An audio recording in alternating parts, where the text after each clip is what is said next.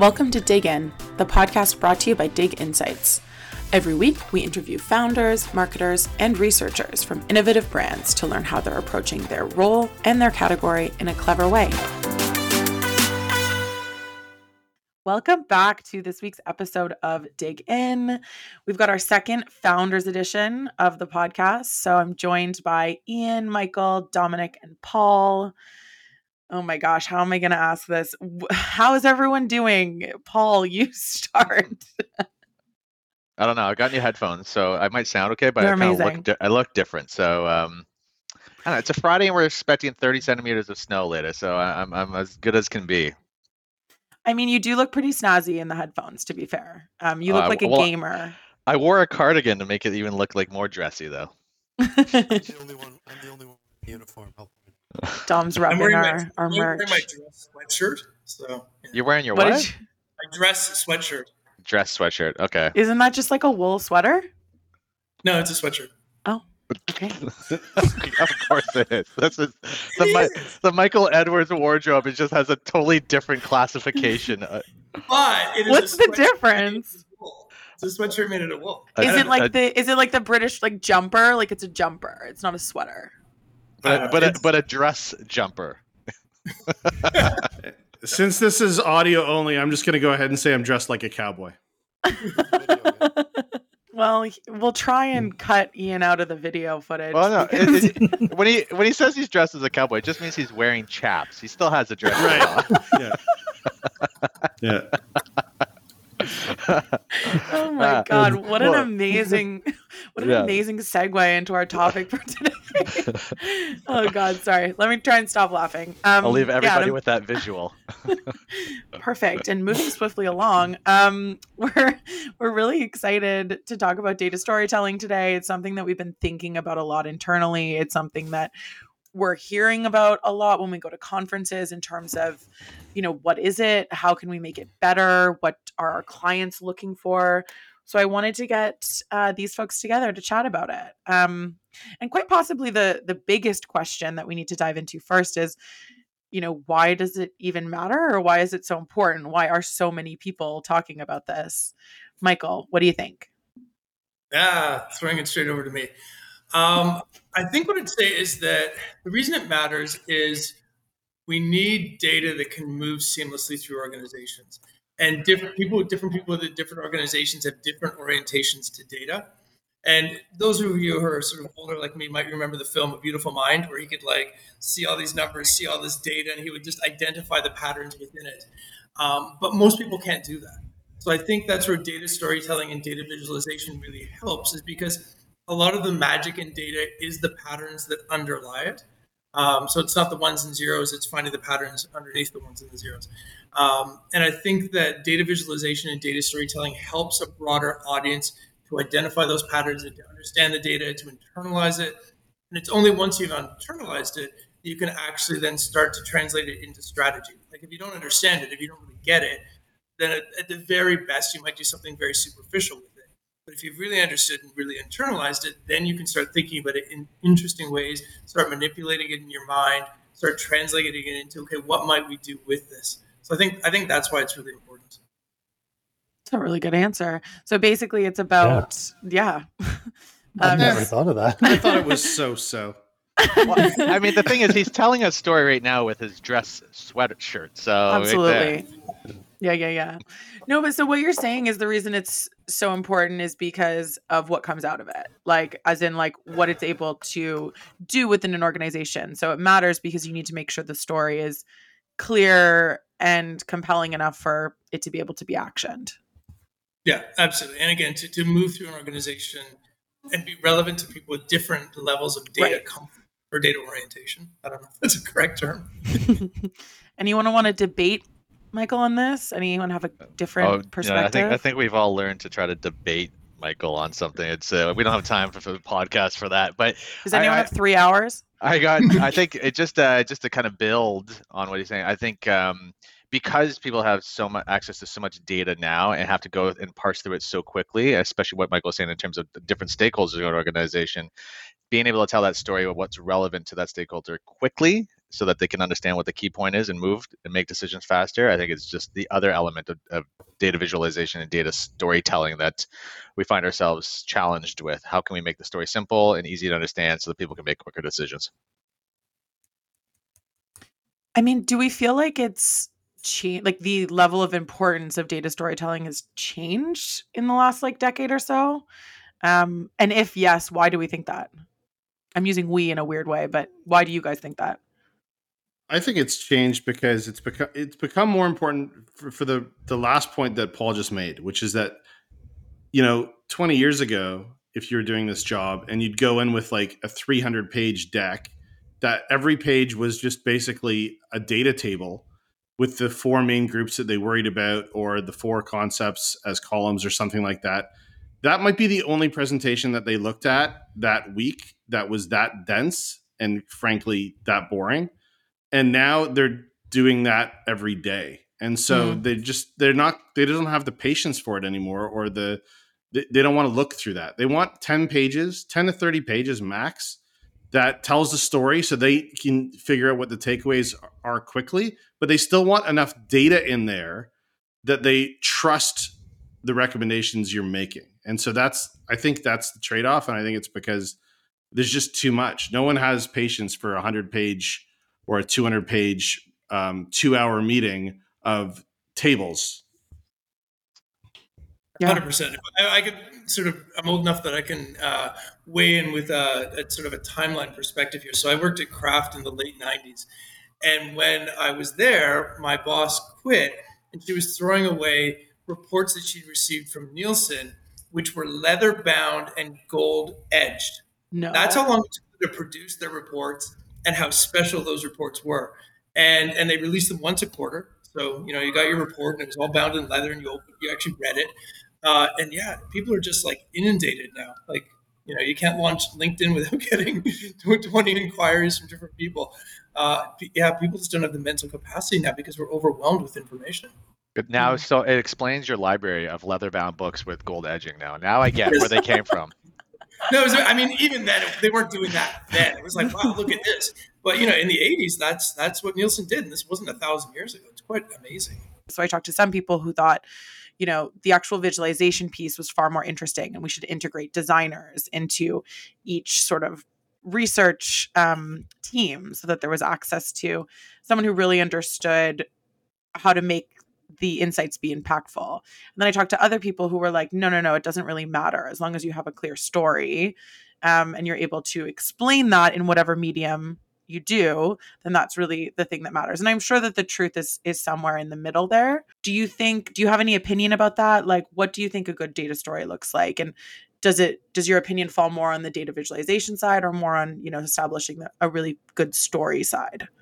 I think it's a combination of the two, but I think the story itself is kind of table stakes. Like you need to have a good story because if you don't have a good story and then you make it look great, well then what's the, what's the point of that? Fair point. And the reality is in these days, I mean, a lot of our clients want things turned around so quickly that making it look beautiful, there just might not be time for that. So mm. I think you need to start with a clear and concise story.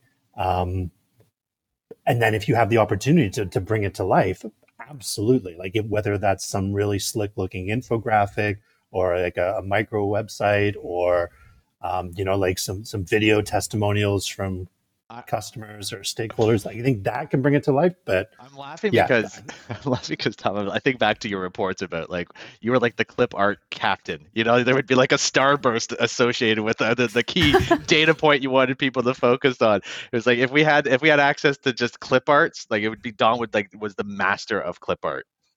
I admit, like when I open a report I wrote like ten years ago, I just cringe. It's like like some people cringe at the clothes they wore. I, I cringe at reports I wrote. no, but to answer your question, I think it's the story is the most important part, and then if you have the time and the resources to really make bring it to life visually, great. But it shouldn't be the other way around because if it's just you know like if it's the, the data's wrong or you're making the wrong conclusions recommendations i I mean, that's even worse if it looks good because then people might actually take your bad advice. Mm, no, that's a very fair point. Like obviously you need to make sure that it's accurate. Yeah, I think the challenge for our for our industry specifically though is like if you look at uh, management consultant consulting companies like the McKinseys and the Bains and stuff, when they get into clients, they go through multiple iterations. And so they have the ability to land on a story that the client agrees to, and then they have the extra time to build that out into really nice visualizations. Where our projects tend to be turner faster turnaround. So if you're you have to land on a story, you may not have even gotten agreement, or uh, the client may not even have fully agreed to that story, and now you've got to uh, decide to put in an, another layer of work to get the visualizations right. And that's where, you know, when Dom says the time, that's the challenge because uh, it, you can, if you're good at this job, I think you can relatively quickly land on a story. Um, but you may not have the time to do like a, an infographic or something like that. That's challenging, and you you don't want to get to the infographic until you know that's the right story. And sometimes you need the client to tell you, yes, I agree, that's the right story or not. So that's the challenge. But obviously, if you can boil something down to an infographic, it's better. Not to be too salesy, but one one thing that, that it helps, and we specifically are doing this, is things like dashboarding. Like dashboarding that includes visualization, as, sort of just, as opposed to dashboarding that is just data tables. So the things like the idea map within Upsiide, um, those sorts of things, the quadrant chart within Upsiide, really help to create some visualizations. And then I agree with Dom, you need that story but although those aren't custom visualizations, they are still data visualization that does really help to do a quick sort of um, database story. I mean, on that note, is there anything else that we're doing differently internally in terms of trying to effectively tell that story? Um, I'm just thinking of like any of the other tech um, that we've that we're working on, or any of the work that Joel's team is doing, like anything that we do so- somewhat differently.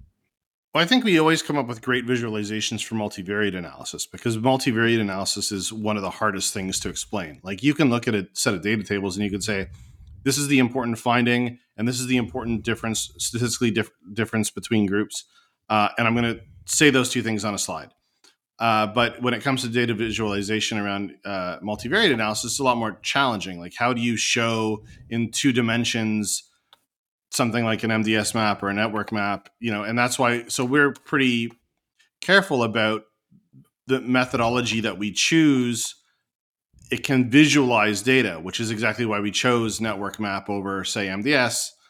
Um, and you know that comes really also really challenging when you start looking at modeled data and you want to say something like uh, if you change the price this much how do you how do you visualize the price elasticity you've got to come up with charts that show as you vary price, how does share of choice uh, change if you keep all other variables static? Yeah, I think we do that really, really well. I think that's one of the things Dig does best is visualizing complicated analysis, complicated data visual, uh, multivariate analysis, but even just complicated modeled data. Yeah, I, I, I think I would totally agree. I think where we have seen an evolution of data visualization and telling that story is it's gone from you know what Michael was mentioning in terms of those massive books of just data to like just charting, basic charting, and uh, and I think you know we went from charting to infographic. Let's see what we can do and make something that's visual and and try to pull out the key points that we wanted to highlight. To now, it's much more dashboarding.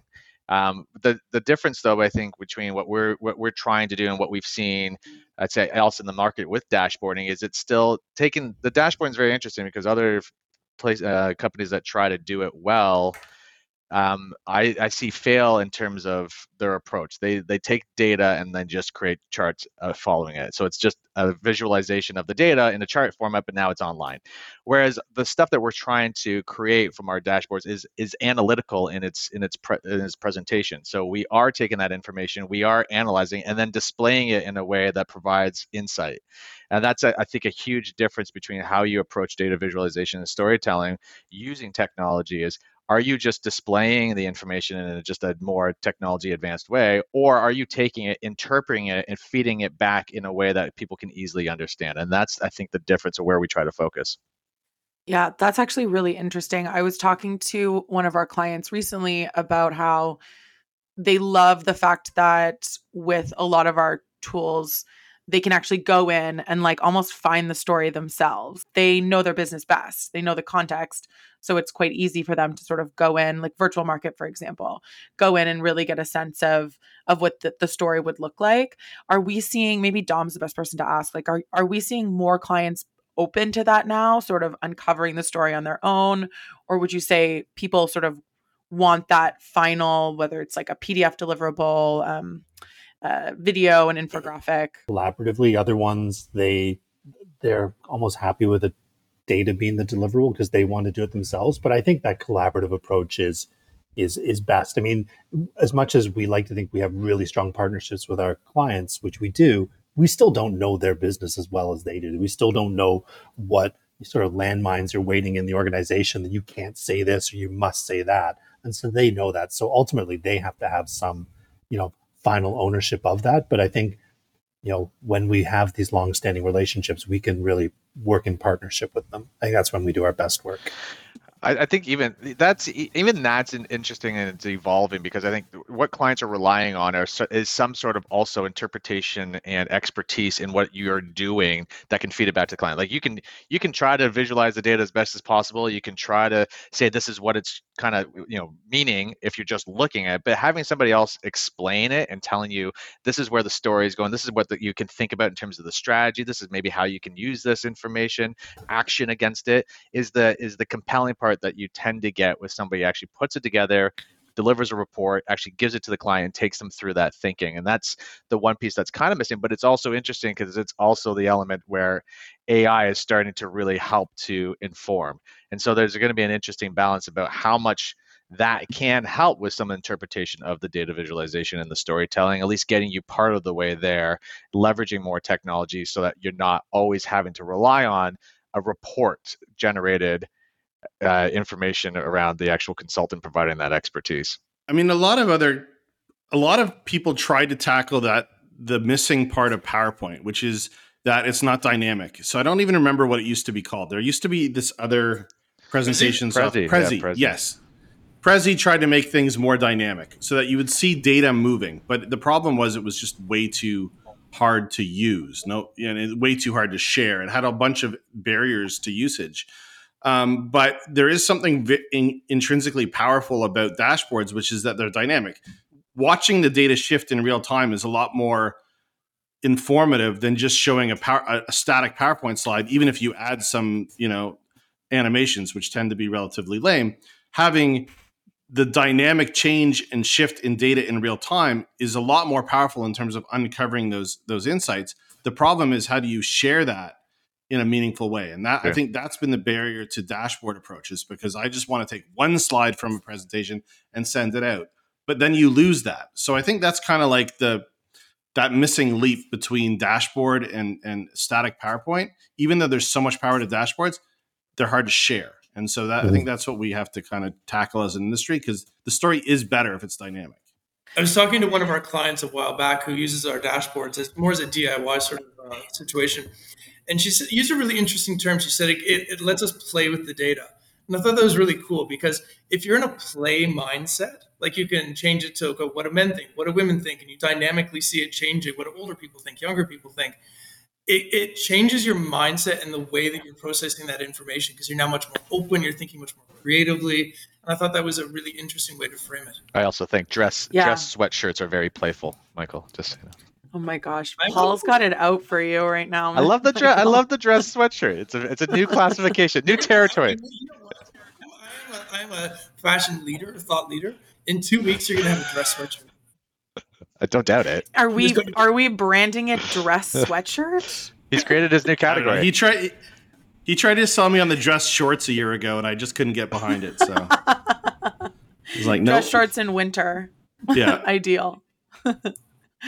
Um, no, I really like that point, Michael, um, around play. I think that's sort of what I've been struggling with as someone who doesn't, you know, I'm not a I'm not a researcher. Um, I've learned so much working with the team here, but when I think about dashboards and to your point, Ian, how dynamic they are, I've always struggled with this idea of like how are how is sort of the the dashboarding piece going to replicate or i guess work with this idea of having like one holistic story that's super clear because it is dynamic and that's the the the play of it. That's the fun of it. And I think that goes back to why it's like the fact that we ourselves have have created the technology is a different spin on what you might see in the market. Like we have done this job for a, a, long time. We do know how to interpret right. information and then what actually would be interesting to see, as opposed to, you know, so when you say you like, like to play with the data, so do we. And like the fact that we like to play with the data is also a reason why we've created tools that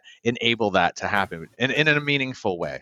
It's not just, I'm just going to put a, a simple filter on it and see it. There's actual interpretation, there's analytics behind it. Because we have done that. We've done, we've all done that. We've all played with the data to try to figure out what that story should be and critically look at that information and pick out those nuggets that are the most important. And we've we've taken that knowledge and that expertise and translated to how we actually build the technology, which I think for us is a, is a pretty distinct uh, feature for you know what we do versus some other companies. Well, yeah, because I think a lot of other Are you waving. Oh, sorry, Dom, Dom's waving. I'm not. I, I want to say something. I was going to do like sorry. I didn't want to be rude, but I guess jump I in. Was. Jump in. I mean, it's it's building on this idea of like playing with the data and being curious. I think in our last podcast we were talking about like what traits make for good research and like an, an innate curiosity and being creative was part of it.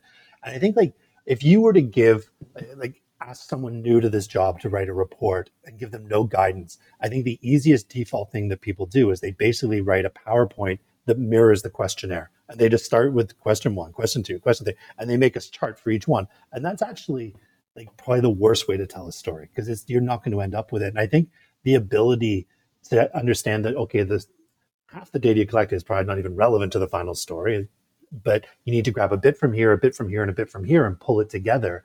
That's that ability to be creative and play with the data. And I think it doesn't even I think when you get a really great story, it goes beyond just like the survey instrument or the focus groups that you're doing right there, you can bring in other learning. So you can refer back to another piece of research you might have done for the client six months before, or you draw upon some secondary research that you've you've done either as like a knowledge knowledge harvest up front, or you've done it in parallel to this. So to really tell these great stories, it's it is that idea of you're you're these are all just ingredients to put together a great dish. I don't know if that analogy works, but I'm hungry. So or a great piece of clip art. A great piece of clip art. Well, that, yeah. well, that's what makes it sing. But yeah, yeah. Ian, were you going to say something? Launch a consultancy called Data Play. I like that name. All I was going to say is I think there's an interesting balance. Like if we look at technology, because if you look at a lot, like for instance, we use HubSpot. I'm not I'm not going to denigrate HubSpot, but I'm just going to use it as an example of you go in and you build your own charts. And the building of those charts can be quite challenging to actually put together because you know the different versions and stuff. And then now you're relying on the end user to know how they want to visualize the data which i think is almost a step too far for most users particularly if it's ResTech so mm. what we've done in Upsiide is we've determined the preset visualizations and you can play with them to see how the data moves under different scenarios but that's different than them having to create the chart in the first place. And I think that's the value that we bring as a research company who built ResTech versus a tech company, because a tech company just thinks, oh, this data is going to have to be visualized. I don't know how to visualize it. So I'll let the user have complete autonomy on how they now want to visualize that data. But that's a step too far. Nobody wants to do that, which is why they like PowerPoint, because they don't have to think. It's already, we've determined how the story works and we've delivered it to them. And that's storytelling to make dashboards that give you that same value is very difficult. You've got to spend a lot of time thinking about what's the right visualization for this type of data that will move in a meaningful way when they start playing with things like filters or when they start adding or subtracting products from our market simulator. That's I think that's a huge point of difference in what we built versus what other people have built. And I think it's because we're researchers and we know about storytelling. You know, going back to even just the conferences that we attended, I think the the the technology that has been kind of created or influenced by people who have been in the industry for a long time, you can really tell stands out versus ones that don't. So I look at like even qualitative uh, technology, like with Disqus or Canvas, Cans, or um, even Vox Pop Me still in terms of just how it's created. Um, at least the the way it's been thought out and how it could be used you could tell there was a lot of influence, either internal or external, on how that sh- information should be created, shared, disseminated, and uh, uh, you know, from all that, even though stuff that we do is fantastic, I do see others as being really cool in, in the way that uh, yeah you can tell there was a lot of influence from people that have been around that industry for a while Mm. Another Yeah. one that's, that's sort of interesting to me is Loom, where it allows you to overlay your voice, your tech, sorry, your, your voice, your perspective, while showing something at the same time. I think that's a lot of the challenge, say with dashboards specifically, is I receive the dashboard, but I sort of have to look through it and figure things out myself. And that's a bit of a, a mental challenge. Where Loom, it's really good in that, you know, you can record yourself showing something and then also talking through it. So it becomes a little bit more of a an all-in-one experience. So I think that's an opportunity probably for any dashboard is the ability to overlay a video recording of you talking through the implications. I don't think it exists. New it's cool. feature idea from Yeah, Michael. really- Well, I will give kudos to like some of the research agencies that are also like some of them are kind of somewhere between being a research agency and being an ad agency, like like let's say Edelman or somebody like that, or, um, where I think they do a really great job of doing PowerPoint based storytelling. Like, I Mm. think I think some companies have really Yeah. pulled ahead there because they bring the creative folks in on the presentation creation and they'll do a bunch of stuff like um, infographics and stuff like as a sort of a standard deliverable. And so I think some companies have done that really really well. I don't on the tech side I've been sort of generally less less impressed. I, I find a lot of on the tech side I, th- I think a lot of stuff in res tech right now looks like you know, looks like Dom's circa 1990 clip art stuff. Like it's like I know. I'm just going to keep on attacking Dom. That's all. That's all it's about. well, Paul's attacking Michael, so Ian's got to attack Dom. Yeah. I'm going to Well, stay the, out of the it. truth is, though, it's not even as good as Dom Clip, Dom's clip art because it's just the data without the clip art. The clip art was what brought this it is to what life. ha- this is That's what true. happens when That's Ian true. wears his chaps. He gets all feisty. That's just, just what happens. I do. I get feisty. No, Because he would this way. He's just like got a lot of That's true. because he's remote. that's true. That's true. Yeah, I was saying before we jumped on that we were we're recording on a Friday afternoon, which like everyone's like a little loopy on a Friday afternoon. Um, it's a good energy. I'm I'm conscious of time, so I I want to ask one final question before we before we leave. Um, we haven't touched too much on this idea of what happens, you know, after the story's been delivered and you're disseminating the information within a client organization, or if you're on the client side, you're sharing it with your stakeholders. Um, have you guys seen or have we done anything that you think is um, really useful from that perspective of like getting other people within the business to internalize the information or the insights or the story itself?